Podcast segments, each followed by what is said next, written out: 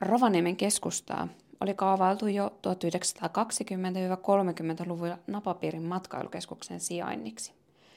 Tarina kertoo, että taksiyrittäjät onnistuivat siirtämään kohteen 10 kilometriä pohjoiseen saadakseen enemmän taksikyydityksiä.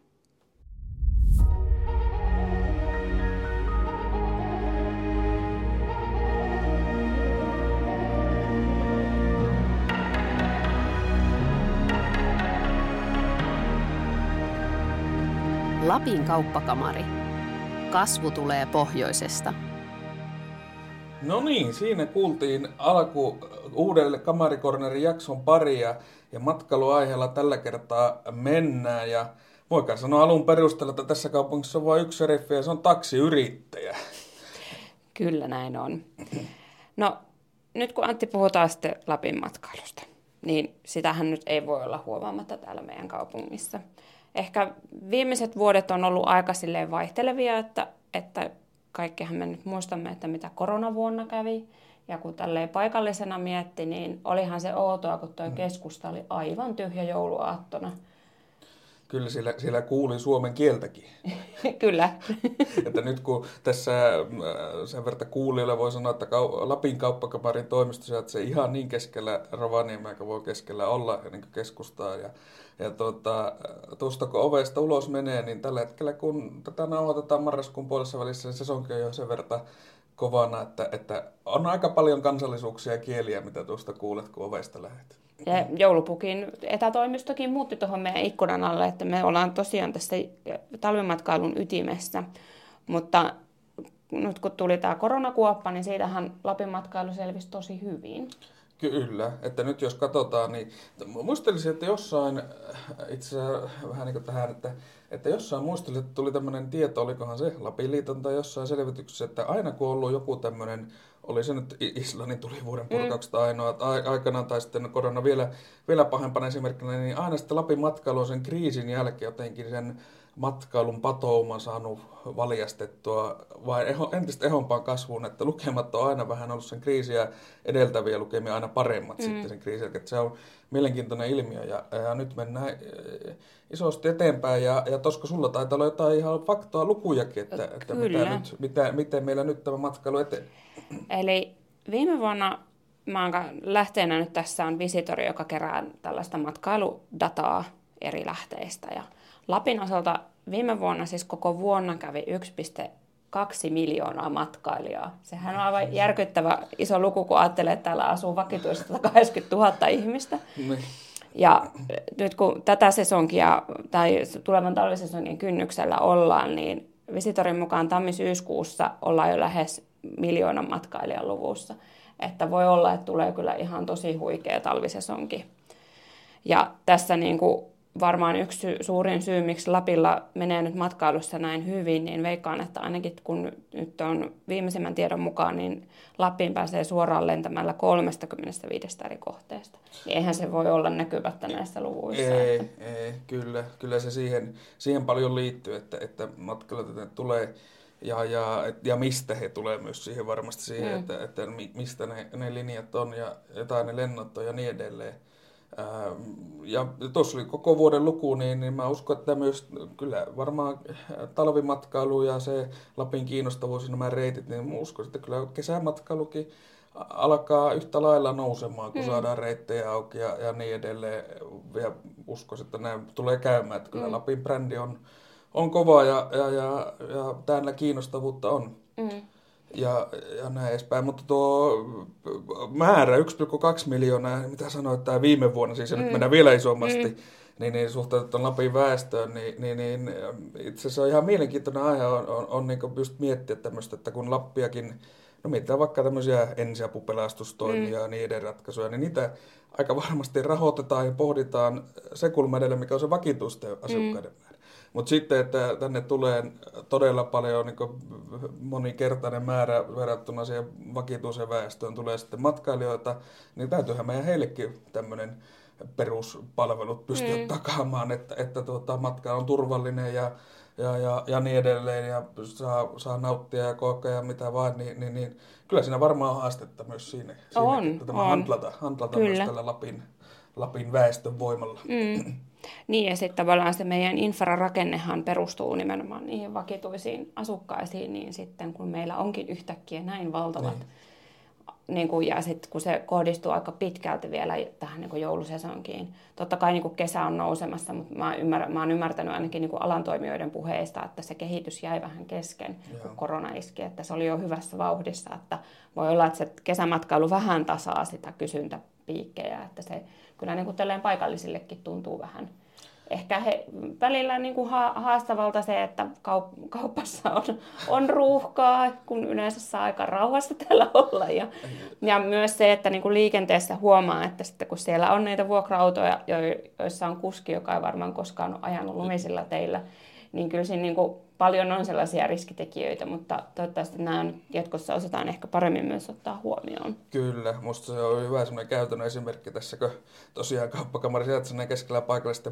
ruokakauppa, mikä tuossa on vieressä, niin siinä on kyllä kylttejä ja semmoisia, niin kyllä ne on aika monella kielellä mm. täytyy olla, että musta se on, en, en usko, että kovin monessa vaikka monen muunkaan maakunnan tai muualla alueella niin on näin monella kielellä, vaikka ne mm. palvelu, ihan tämmöiset peruspalvelut, että miten ihminen käy ruokakaupassa, niin semmoisenkin pitää Lapissa panostaa, jotta mm. se, jotta se homma hoituu ja, ja täällä niin matkailu, matkailija kokee elämyksiä ja niin edelleen, että mm. ihan tuommoista pienistä asti. Mutta tästä hyvä aasinsilta, niin ehkä voin puhua tästä Lappi-brändistä, että, mm. että ja sitten kun monesti matkailijat varmaan menee ja hakee Lapista semmoista hiljaisuutta ja, ja, ja no toki jos tulee suurkaupungista jostain vaikka Aasiasta, niin hiljaisuutta on jo se, että ollaan Rovaniemelle, mm. mutta se, että voi mennä vielä pienempiin paikkoihin ja siltä hakea revontuli-kokemuksia ja niin edelleen, niin, niin, niin tuota, varmaan siellä vielä voi olla tärkeämpää, että se koko yhteiskunta pohtii sitä, miten tämä matkailu, matkailu kehittyy jatkossa. Mutta jos pohditaan sitä Lappi-brändiä, niin mistä mm. se sinusta koostuu? Musta se on aika hyvin tämmöiseen hiljaisuuteen, mutta varmaan myös tänä päivänä myös turvallisuuteen liittyy. Joo, joo. ja niin kuin se, sen niin kuin, tavallaan tämmöinen ulkoinen turvallisuus toki, mutta sitten myös tämmöinen terveysturvallisuus, koska mm. Muistaakseni esimerkiksi Muoniossa on maailman puhtainta ilmaa, niin se, että kun tullaan sitten näistä ruuhkaisista metropoleista tämmöiseen paikkaan, missä ei missä tavallaan se hiljaisuus on jo niin korvia särkevää, mm. että, että sen, mä luulen, että se Lappi-brändi koostuu ainakin niin kuin näistä tämmöisestä niin kuin mahdollisuudesta elää jotenkin sellaista rauhallisempaa elämää tai semmoinen pieni hetkellinen kokemus siitä. Toki sitten, jos menee tuonne napapiirille, mm.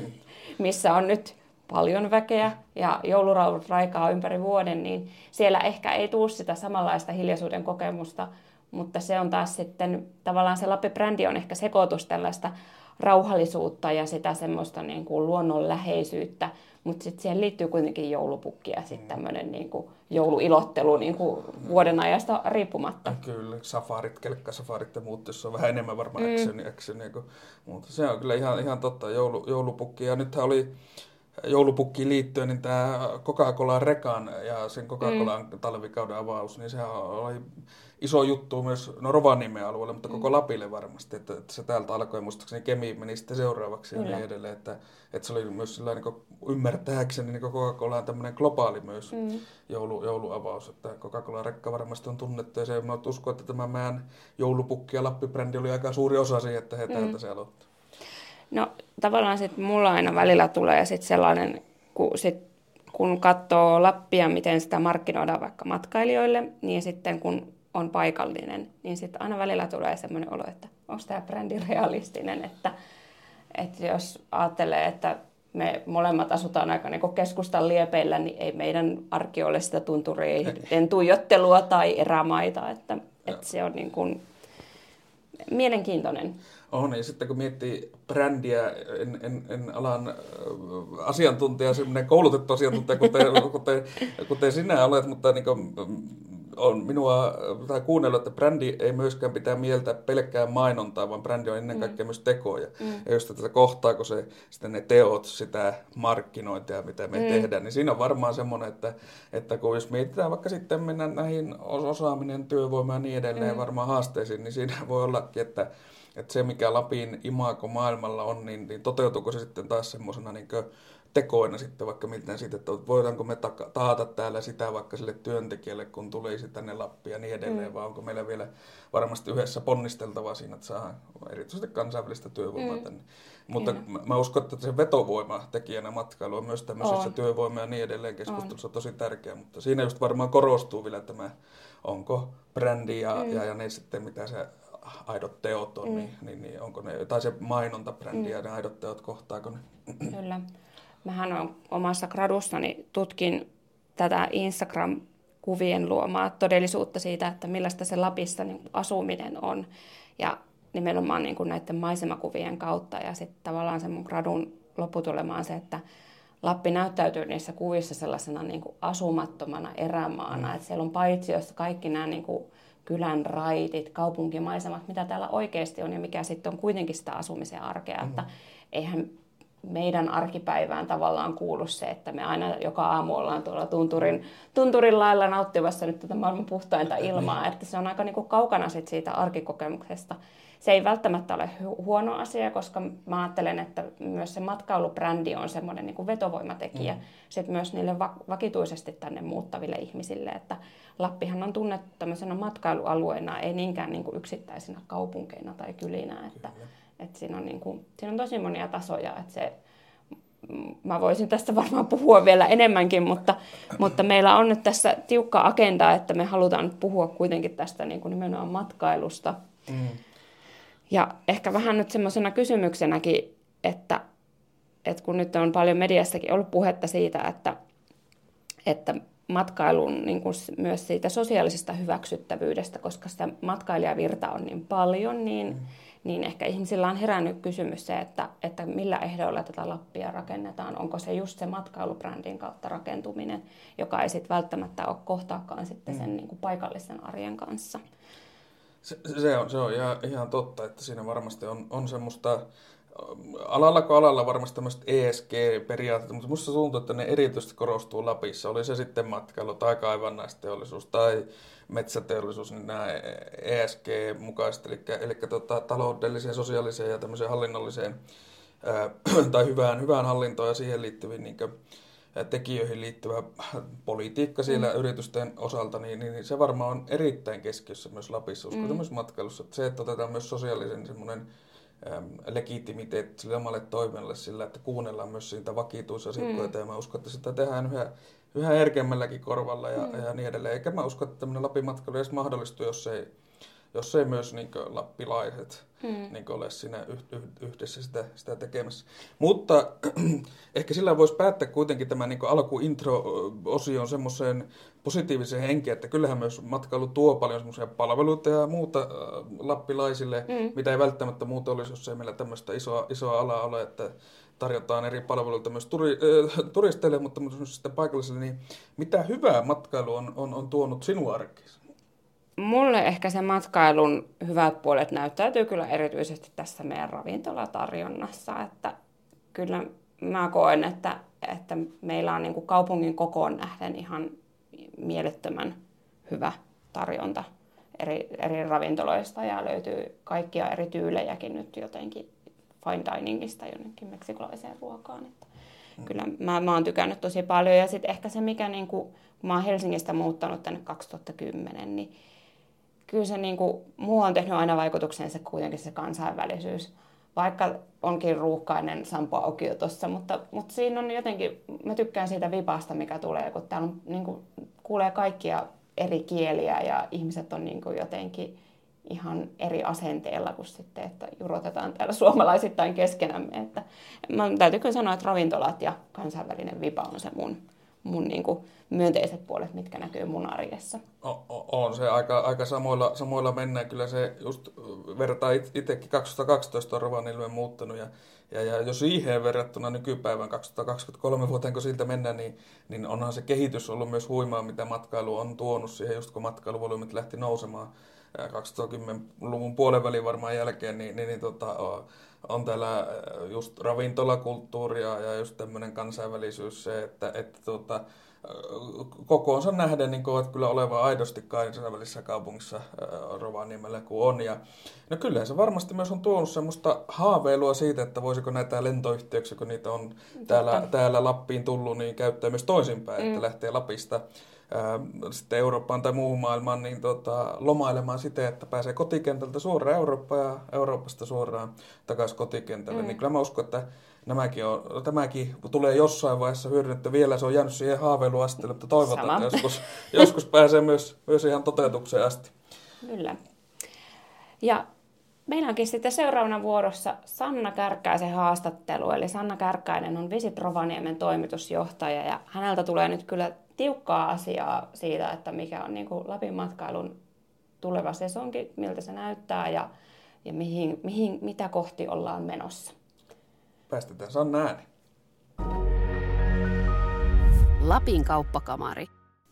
No niin, tervetuloa tänne Kamarikorneri podcastin toisen jakson äh, teemahaastatteluun, jossa meillä on tosiaan matkailuaiheesta teemasta Visit Rovaniemen toimitusjohtaja Sanna Kärkkäinen haastattelussa. Ja ensimmäisenä kysymyksenä Sannalle, niin haluaisitko esitellä itsesi, että kuka olet ja mitä teet? No niin, kiitos kovasti. Tosiaan Visit Rovaniemen toimitusjohtaja Sanna Kärkkäinen ja tehnyt tässä pitkän linjan työtä yhdessä Rovaniemen kaupungin ja matkailuyritysten kanssa Lapin asialla ja Rovaniemi asemapaikkana. No Sanna, nyt kun me käveltiin Antin kanssa tänne tuon Sampo-aukion läpi ja meidänkin naapuriin muutti nyt muun muassa joulupukin tämmöinen toimisto ja kyllä nyt vaikuttaa siltä, että sesonkin on käynnistymästä, niin miltä tuosta sun näkövinkkelistä tämä meidän tulevasta talvisesonkin näyttää? Varmaan toistan jo vähän itseäni, kun sanon, että ennätykselliseltä. Tuntuu hienolta sanoa näin. Nyt ollaan onnistuttu edellistä vuotta aikaistamaan vielä joulumatkailukauden alkua ja se tietysti lämmittää mieltä, että näinä haasteellisina talousaikoina matkailulla menee niin valtavan hyvin ja meillä on ed- erittäin pitkä talvikausi edessä. Nyt säittenkin puolesta näyttää siltä, että mahdollisuutta on ihan oikeasti tuommoiseen, voisi sanoa lähes kuuden kuukauden talvikauteen vaikka siellä välillä niitä suljajaksoja totta kai kevääseen joulukuun alkupuolellakin se tiedetään, mutta, mutta pitkä ennätyksellinen talvikausi ja varmasti entistä kansainvälisempi. Ja siinä tietysti ehkä tuo lentotarjonta on sitten tehnyt tehtävänsä, että entistä laajempaa kansainvälistä asiakasta meille tulee. No näihin lentoyhteyksiin itse asiassa liittyen, meitä kiinnostaisi vähän kuulla, että millaista työtä se vaatii, että me saadaan niitä uusia lentoyhteyksiä tänne Lappiin? Minkälainen prosessi se on? No se vaatii valtavan hyvän pohjatyön alueelta siinä mielessä, että alueen täytyy tietysti pystyä vakuuttamaan sillä matkailutarjonnalla. Täytyy olla hyvät palvelut, käyntikohteet, hotellit, ravintolat, kuljetus, se sisäinen logistiikka ja elämyksellistä tekemistä, erottuvaa, ihanaa, kiinnostavaa tekemistä lomamatkailijoille, joille nyt pääsääntöisesti varmasti tämä lentotarjonta kuitenkin kohdistuu. Jonkin verran siellä on bisnesmatkailuakin, mutta sitä on aina vähemmän. Eli sen pohjan pitää olla kunnossa ja sitten tietysti jatkuva markkinointi. Markkinoinnin tasainen virta, aktiivinen tekeminen, viestintä, hyvät verkostot, yhteistyösuhteet ja se aktiivinen vuoropuhelu niiden kiinnostuneiden lentoyhtiöiden kanssa. Ja tämähän on työ, jota tällaiset aluemarkkinointiyhtiöt, niin kuin Visit Rovaniemi, tekee jatkuvasti tuolla maailmalla kulkiessaan ja yhteistyössä tietysti Finavian kanssa myös lentoyhteyksiin vielä liittyen siihen jatkaen, niin aika lailla tällä hetkellä, jos olen oikein ymmärtänyt, niin meidän lentoyhteydet on Euroopan tai Euroopan mantereelta Lappiin tulevia, niin kuinka utopista ajatella, että jossain vaiheessa tulisi myös tämmöisiä kaukolentoja? Muistelisin, että ennen koronaa puhuttiin jonkunlaista Kipekin, Kiina, Rovaniemi-yhteydestä, niin onko se tavoitteena, että tulevaisuudessa Lapista myös lennetään kaukomaille Aasiaan, Amerikkaan, Afrikkaan tai, tai muualle? No täytyy tässä todeta, että tietysti tämä kaukaisin lentoyhteys meille tulee tuolta Istanbulista, Turkista. Eli sen verran Euroopan ulkopuolellekin siivet lentää ja se on yksi meidän parhaista lentoyhteyksistä, jota aktiivisesti kehitämme ja siinäkin tietysti haistelemme sitä tunnelmaa, että kuinka ympärivuotiseksi se olisi mahdollista nostaa. Että tuo lentoyhteys on vuodesta 2018 meillä pyörinyt ja korona tietysti toi väliin sen tauon, mikä pysäytti kaiken lentoliikenteen, niin myös myös tuon reitin ja sen jälkeen on lähdetty sitten uusille siiville myös kesämatkailun kehittämisen näkökulmasta. Aivan oikein muistelit, kyllä Pekingin reittiäkin on puhuttu kaukoreittinä yksi mielenkiintoisimmista keskustelun avauksista – tehtiin silloin Finnairin kanssa ihan strategisena linjauksena. Se oli aikaa ennen koronaa ja pysähtyi sitten kyllä sujuvasti, kuten koko Kiinan kaupan tilanne tuohon koronan kompastukseen. Ja sen jälkeen käytännössä nämä keskustelut ei ole siivilleen nousseet. Eli nyt katsellaan sitten muita markkinoita ja ehkä tuon Kiinan sijaan nousee Kaakkois-Aasia e, isompana lähtöalueena. Sieltä nyt suurimmat matkustajamäärät tulee selvästikin Singapore, Malesia, akselilta ja sitten tietysti mielenkiintoinen on tuo Lähi-Itä. Eli miten nämä linkittyy jatkossa meidän matkustajavirtaan ja millaisia reittejä pitkin reittilentoyhtiöt sitten verkottaa näitä asiakkaita.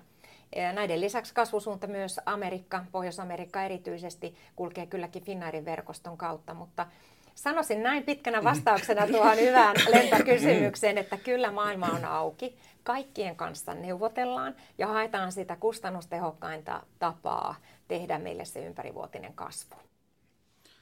Kiitoksia. Sitten äh, ehkä tähän liikkumiseen myös toinen, mitä monesti puhututtaa, on sitten meidän juna- ja raideyhteys yhteys ehkä lentämisen myös äh, vaihtoehtona, varsinkin sieltä Euroopasta. Niin miten näet, sinä näet sen tulevaisuuden, että, että tullaanko Lappiin tulevaisuudessa saapumaan myös raiteita pitkin yhä enemmissä väärin? Kyllä varmasti tullaan ja totta kai matkailussa täytyy niitä vähähiilisiä vaihtoehtoja löytää ja liikkumista kehittää. Se on edellytys, se on elinehto ja tämä vastuullinen ajatus matkailussa niin on varmasti se suunta, mitä, mitä kaikki, kaikki kannattaa. Meillä on enemmän ehkä kysyntää sille junamatkailulle kuin aikaisemmin ja toistaiseksi ehkä haaste on siinä, että kuinka pystytään vastaamaan ja kuinka pystytään hinnoittelemaan ja myymään se junatuote kätevästi aina tuolta Euroopasta meille saakka.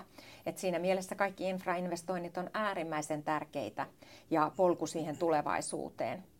Ja vielä jos tuosta vastuullisuudesta puhuu, niin lentomatkustamisen osalta tietysti aina voidaan olla montaa näkökulmaa, mutta meidän tapauksessa on ehdottoman hyvä suunta, että näistä päivämatkoista on luovuttu. Ne käytännössä kaatu sinne koronaan ja onneksi eivät ole palanneet. Niitä ei kukaan varmaan enää suuremmissa määrin kaipaa. Ja niiden osalta on tullut tämä viipyvä, viipyvä matkailija. Ja meidän hyvien lentoyhteyksien vuoksi nuo viipymät on alkaneet kasvaa talvikaudessa. Että se parin päivän viipymäkin muuttuu jo kolmeksi neljäksi päiväksi, jopa seitsemäksi vuorokaudeksi. Ja riippuu nyt oikeastaan sitten, miten tuo lentoreitistö sen mahdollistaa, jos on kaksi viikkovuoroa, niin, niin niillä saadaan jo hyvin sitä vivutettua sitä viipymää. Ja sehän tuo aluetalouteen aina sen parhaan tulon ja lisää sitä työllisyyttä. Eli se on omalla tavallaan sitä kestävää tekemistä ja suora lento on aina välilaskullista lentoa vähäkuormaisempi, jos mietitään näin ympäristönäkökulmasta, että siinä jää silloin se yksi nousulasku välistä pois ja tämä taas sitten vähentää niitä päästöjä. Nyt on ollut paljon paikallisessa mediassa kysy, keskustelua tästä niin kuin matkailun sosiaalista hyväksyttävyydestä. Miten, ja sitten on vähän ehkä ollut pohdintaakin tästä, että milloin Lapin matkailun rajat tulevat vastaan. Eli mikä on sun näkökulma tähän, että, että voiko Lapin matkailu kasvaa tästä äärettömästi vai mikä on se semmoinen niin kuin viimeinen takalauta, mihin asti voidaan kasvaa vai onko sellaista? Meillä matkailun osalta täytyy todeta, että siinä on paljon vielä kasvunvaraa, kun sitä ympärivuotistetaan. Mm. Eli se kasvu tulee ulottaa niille kausille ensisijaisesti, joissa sitä kysyntää piikkiä ei vielä niin korkeana ole. Ja silloinhan me tasataan niitä kausien välisiä vaihteluja. Silloin häviää tavallaan se kuormittavuus siitä lähiympäristöstä. Ei ole sitä nopeaa kauden nostamista ja jyrkkää laskua alas ja sitten äärihiljasta kautta vaan ihmiset pystyy työllistymään, saamaan kenties tasaisemmin matkailutuloa, niin kuin palkkaa ympäri vuoden ja pitämään myös ne ansaitut hyvät lomat. Ja tämä varmaan on yksi, yksi sellainen tahtotila kaikilla, jotka matkailua kehittää ja ylipäänsä matkailuliiketoiminnasta elää. Kasvua meillä on mahdollisuus ehdottomasti tehdä. Lappi on niin kiinnostava ja tämä aika erityisesti ruokkii sitä matkustuksen inspiroitumista juurikin tällaisia pohjoisia alueita kohtaan, joita ei vielä ole löydetty massamatkailun näkökulmasta. Meillähän matkailu ei juurikaan massamatkailuksi edes oikein pääse. Me ollaan ikään kuin saari, johon matkustaminen on kallista ja vähän vaikeampaa. Ja vaikka meillä nyt tässä olisi tämä 23 lentoreittiä tarjolla ennätyksellisesti Rovaniemellä tähän talvikauteen, niin se ei vielä tee meistä massamatkailukohdetta. Mutta toki ymmärrän sen, että paikalliseen näkökulmaan matkailu voi näyttäytyä välillä häiritsevänä, jos se tulee hallitsemattomasti vaikka takapihoille, kotipaikoille ja se ohjeistus ei tavoita tai ei ole riittävää tai pelisääntöjä ei ole luotu riittävän selkeäksi. Ja näistä juurikin oppineena varmasti koko matkailullinen yhteisö on halukas käymään sitä keskustelua ja eilen viimeksi oltiin tuossa kaupungin ja matkailuyrittäjien kanssa koolla ihan keskustellen meidän järvialueiden käyttöön liittyvistä näkökulmista, eli miten siellä tehdään revontuliretkiä, tehdään nuotioita, siivotaanko nuotioiden jäljet mukana pois ja mitä jälkiä se ylipäänsä paikalliskyliin ja lähistöille jättää. Ja nämä kaikki asiat on tietysti otettava huomioon, että matkailulla ei ole oikein sellaisia kasvun mahdollisuuksia, jos ei se lunasta paikkaansa siinä paikallisyhteisössä. Ja kuitenkin me tiedetään, että Rovaniemelläkin hyvin otetaan matkailijat vastaan ja niin moni täällä elää ja hyötyy tästä matkailusta, että se on niin merkittävä osa tätä elinvoimaa haasteellisina aikoina ja haasteellisilla alueilla. Et siinä mielessä niin kyllä se yhteensovittaminen on, se on pitkä prosessi, se vaatii sitä vuoropuhelua, se edellyttää sitä vuoropuhelua ja täytyy muistuttaa, että kyllä meidän matkailijoista valtaosa myös haluaa niin toimia vastuullisesti. Että he hakee ja kysyy ja haluaa tietää yrityksistä, jotka tuottaa palveluita. Ja yhä enemmän se valinta niin kuin kohdistuu juurikin tällaisiin sertifioituihin yrityksiin.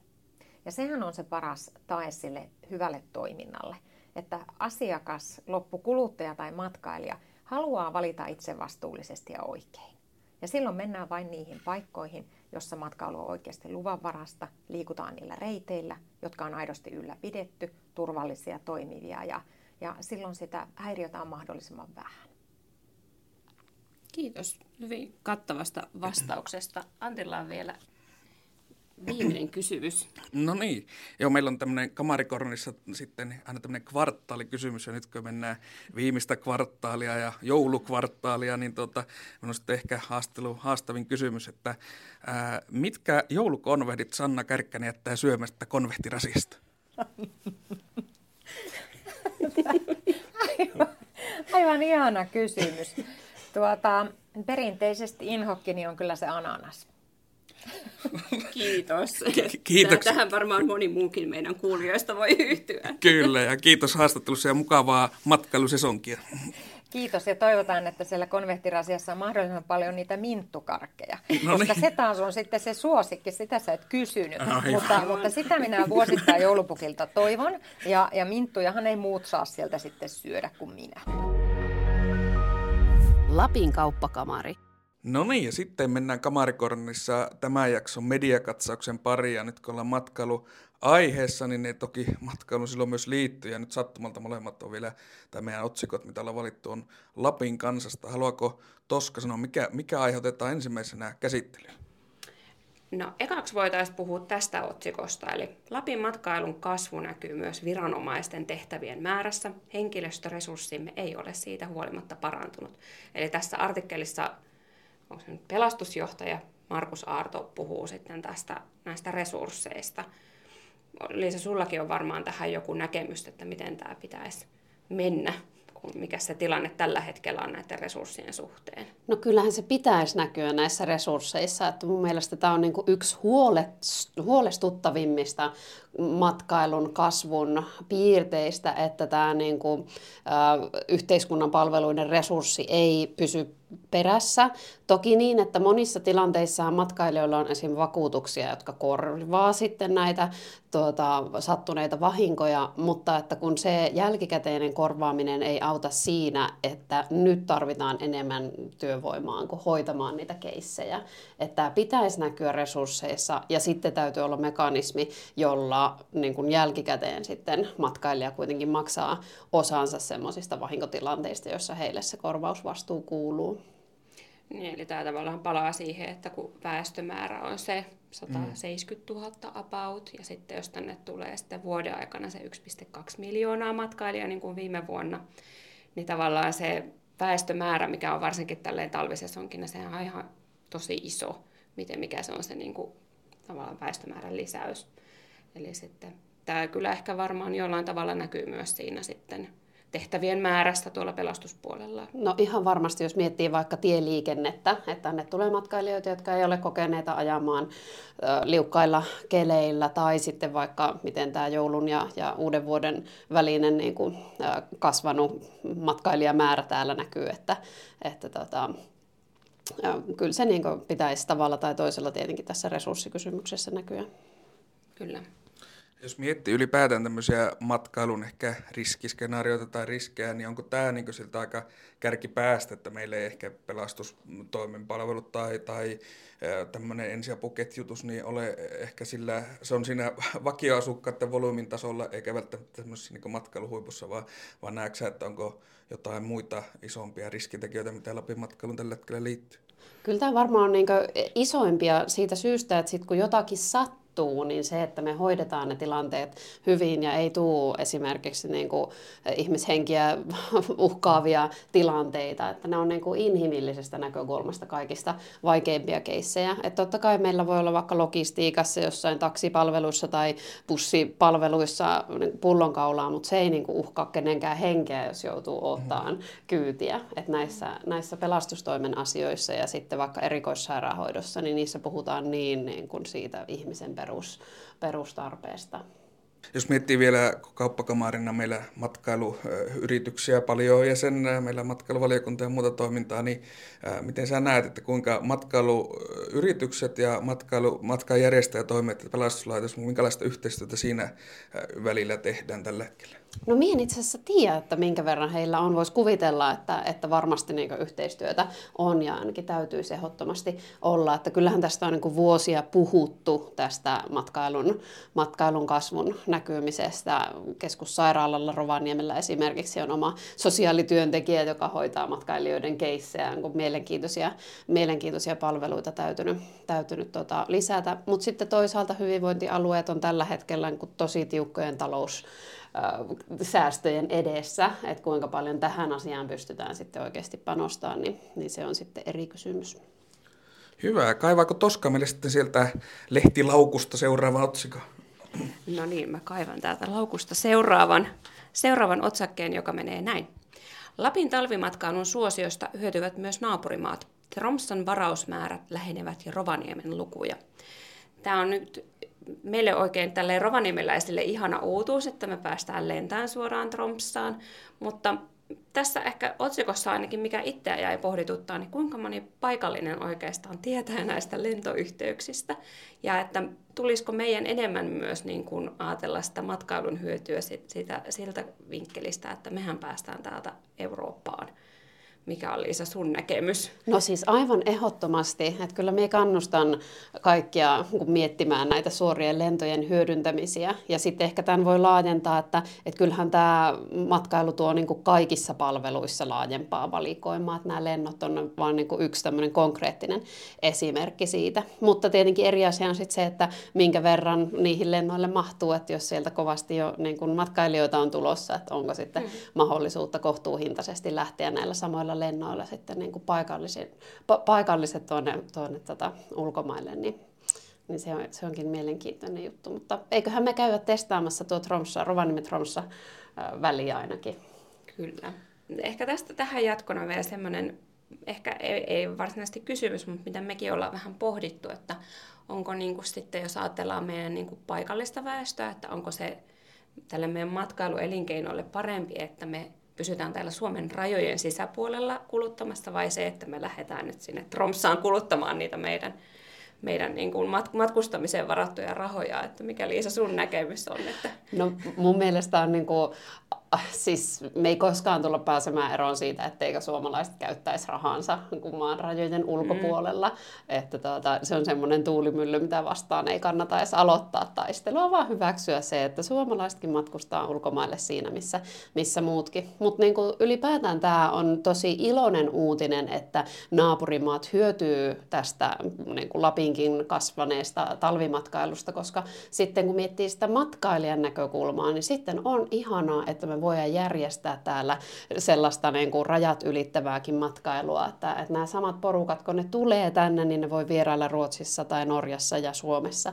Että mienään, että siinä on semmoinen kuin loistava potentiaali vaan entisestään kasvattaa sitä matkailijakuntaa, kun sitten tämä palvelu täällä on niin kuin aivan ylitse pääsemättömän upea kokemus.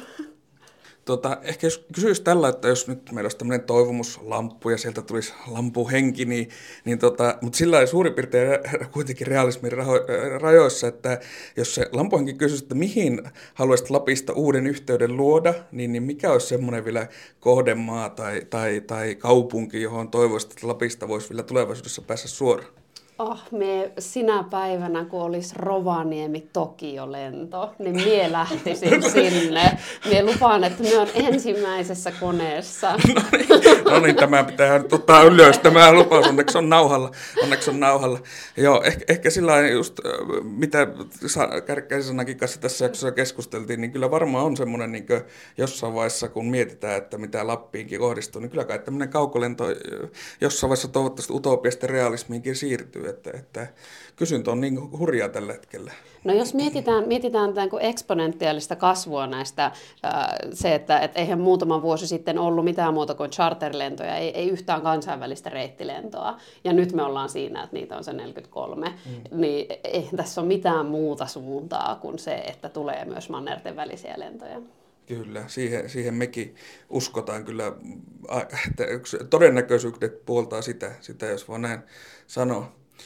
No sitten ehkä äh, voi vielä tuohon lento, lentomatkustamiseen liittyy myös se, että Lapin lentokenttiä, niitä kehitetään niin edelleen, niin koetko ehkä vielä tämmöinen kauppakammarimainen kysymys siihen, että on, onko Lapin lentokentät, ymmärretäänkö tätä matkailuvolyymeisten päätöksenteossa, että mihin niihin, niihin satsataan, niiden kehittämiseen ja, ja myös tähän, että tänne voisi se kaukolentoyhtiökin myös joskus tulla? No Finavia teki, on tehnyt tosi hyvät investoinnit tuota lappilaisiin lentokenttiin, että me uskon, että siellä on niin oltu kauaskatseisia, mutta että ehkä vielä jotenkin kääntäisin katsetta näiden lentoyhtiöiden suuntaan, että, että me uskon, että tämä volyymi voisi tästä vielä entisestään kasvaa, että sen sijaan niin kuin ehkä, ehkä lentokenttien osalta tilanne on ihan, ihan ok, mutta se, että tämä liikennöinti jatkuu ja, ja kasvaa ja, ja laajenee kesäkaudelle ja myös suorat lennot kesäkaudella, että nyt tämä potentiaali pitää myös hyödyntää. Hyvä, kiitos Liisa. Alkaako meillä lehtilaukku olla tyhjennettynä?